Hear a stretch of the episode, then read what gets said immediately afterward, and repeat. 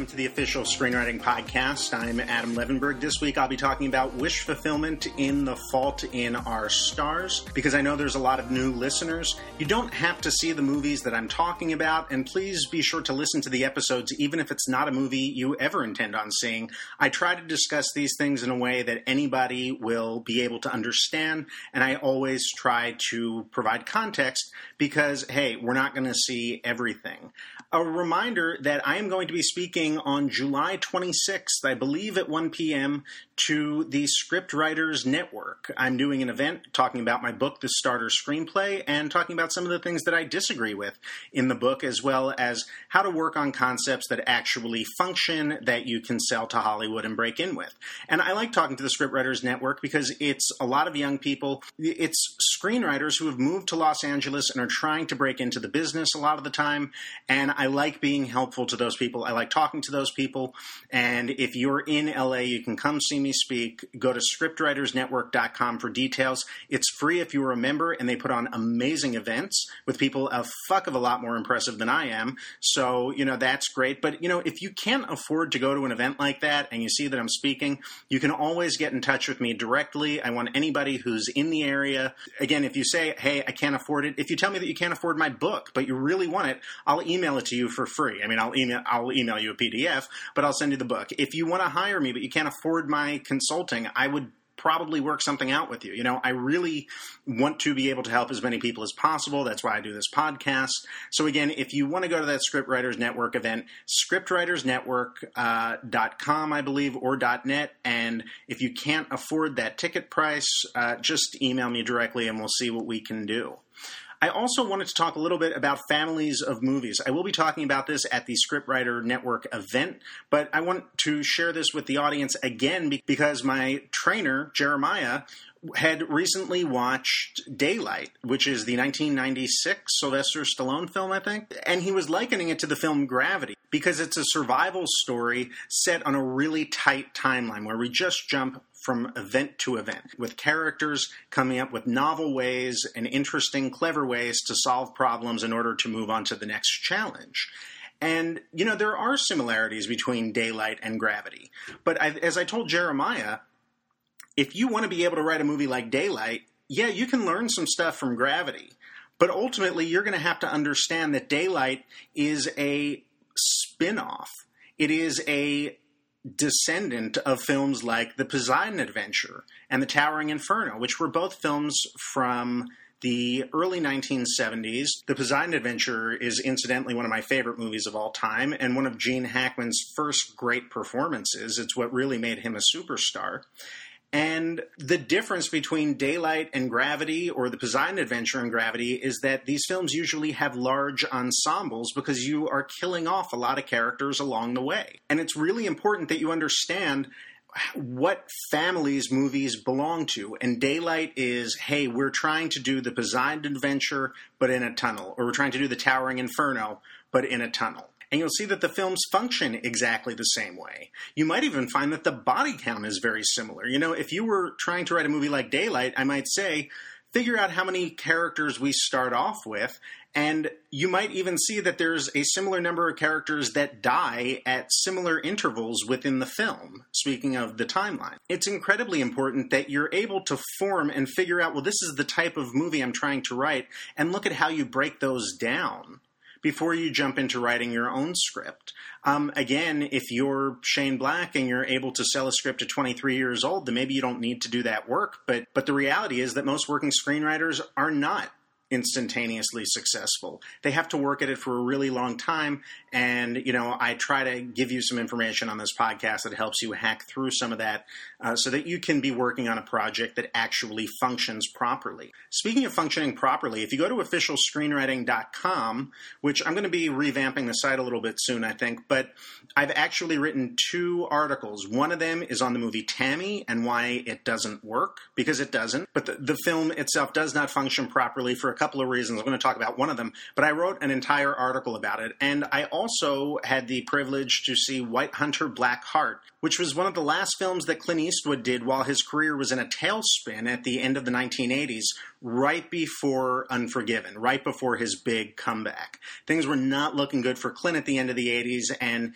he puts on a performance in White Hunter Black Heart that's easily the most broad of anything you've ever seen him do, and it absolutely works. He's playing John Huston, who, by the way, is a legendary director, Anjelica Huston's father. He directed The African Queen, and White Hunter Black Heart is a somewhat fictionalized version of what went on with uh, this legendary director going to Africa and being far more obsessed with killing an elephant than giving a shit about the movie that he was actually working on. So Clint Eastwood's performance is so broad in this film that I actually liken it to Tom Cruise in Interview with the Vampire, where he's putting on such a performance. And part of the interesting thing about it is that he often plays what we could call to simplify things different versions of himself or different versions of his star persona. And in Interview with the Vampire, he leaves that all behind. He speaks differently. He costumes himself.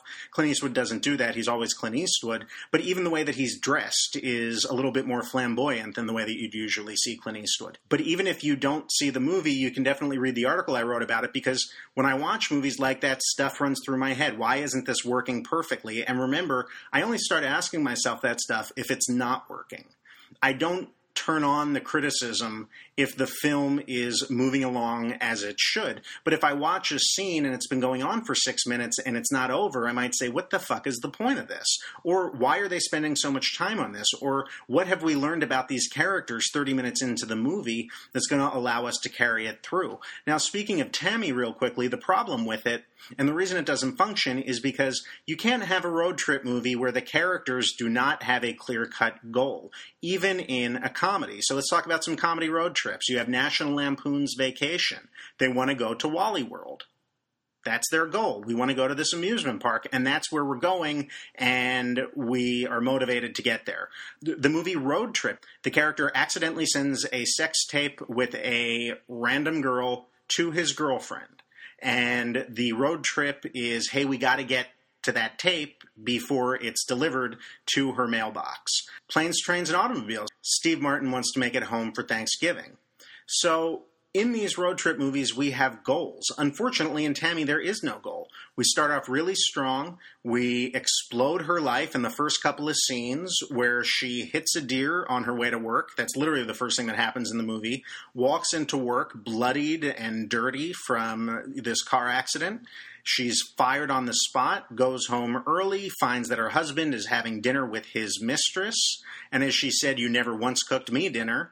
Uh, she packs a bag, walks a couple of steps down the block to her mom's house, and once inside her mom's house, her grandmother, played by Susan Sarandon, somewhat improbably, says, I got to get the fuck out of here. Tammy says, I need to get out of this town, and they make an agreement where Susan Sarandon will finance their trip and provide the car if Tammy will take her.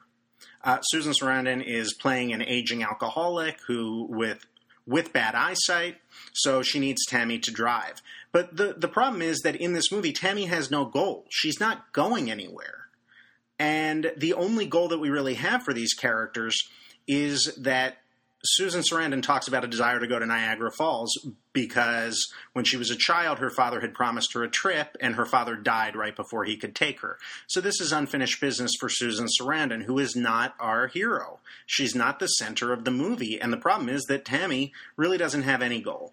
And because the Tammy doesn't have a goal, and because we don't really feel this need to get to Niagara Falls for any specific reason or under any sort of time deadline, the result of that is a lot of wandering around and a lot of wandering around through ugly places. I talk about this a little bit in my article that even a movie like even in a movie like Bridesmaids, there's a lot of glamour in there. There's the beautiful dress shop that they end up vomiting all over. There's the elegant parties that are part of the run up to this wedding. You know, what we get in Tammy is a honky tonk bar, we get we get a lake. It's just not it's not particularly glamorous and I think that's something that might have disappointed M- Melissa McCarthy's core audience. So let's move on to The Fault in Our Stars.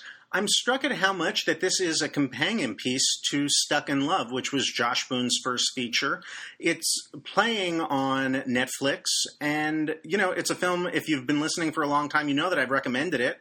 I recommended it before this movie blew up, and I want you to watch Stuck in Love because it is representative of what studios look for. You know, it's interesting that audiences didn't give a shit about that movie. I think it sold sixty thousand dollars worth of tickets, but that did not stop the Fox executives from being smart enough to see the film and to say, yes, we want this guy to direct what could be one of the biggest young adult properties of the last, you know, decade. And Josh got a huge movie based off of how great Stuck in Love functioned. A lot of the same crew that worked on Stuck in Love also worked on The Fault in Our Stars, and visually they're quite similar. I believe it was the same cinematographer, same musicians, contributed songs to the soundtrack, and it has a lot of the same tone that bittersweet, funny, but incredibly human approach to drama.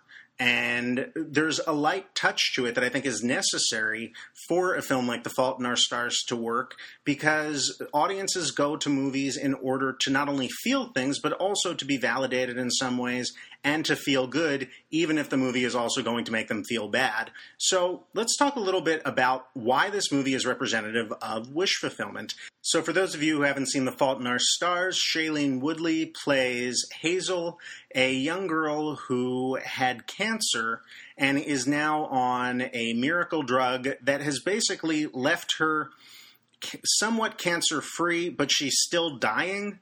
So I'll get into that in a minute. She's dealing with death eventually. The people around her know that she's going to die, but it could she could last weeks, she could last months, she could last years. It's an open-ended death, which actually creates a lot of complications in her life and for those around her. At a cancer teenagers support group, she meets Gus, played by Ansel Elgort. Gus is actually a combination of Leonardo DiCaprio in Titanic and early Tom Cruise, say maybe in Top Gun, where you have a character who's cocky, who's adventurous, who has a mischievous smile, and treats the world and life as if it's an adventure. He also has lost his leg to cancer, but when we meet him, he is cancer free.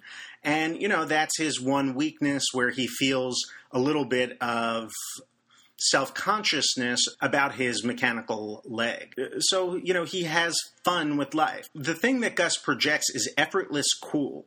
He's cool and he's fun and he has a good heart. And if you're a guy, you say, gosh, I wish I could be that. I wish I could be that fun. And if you're a woman, you might say, wow, I want to be with a guy like that.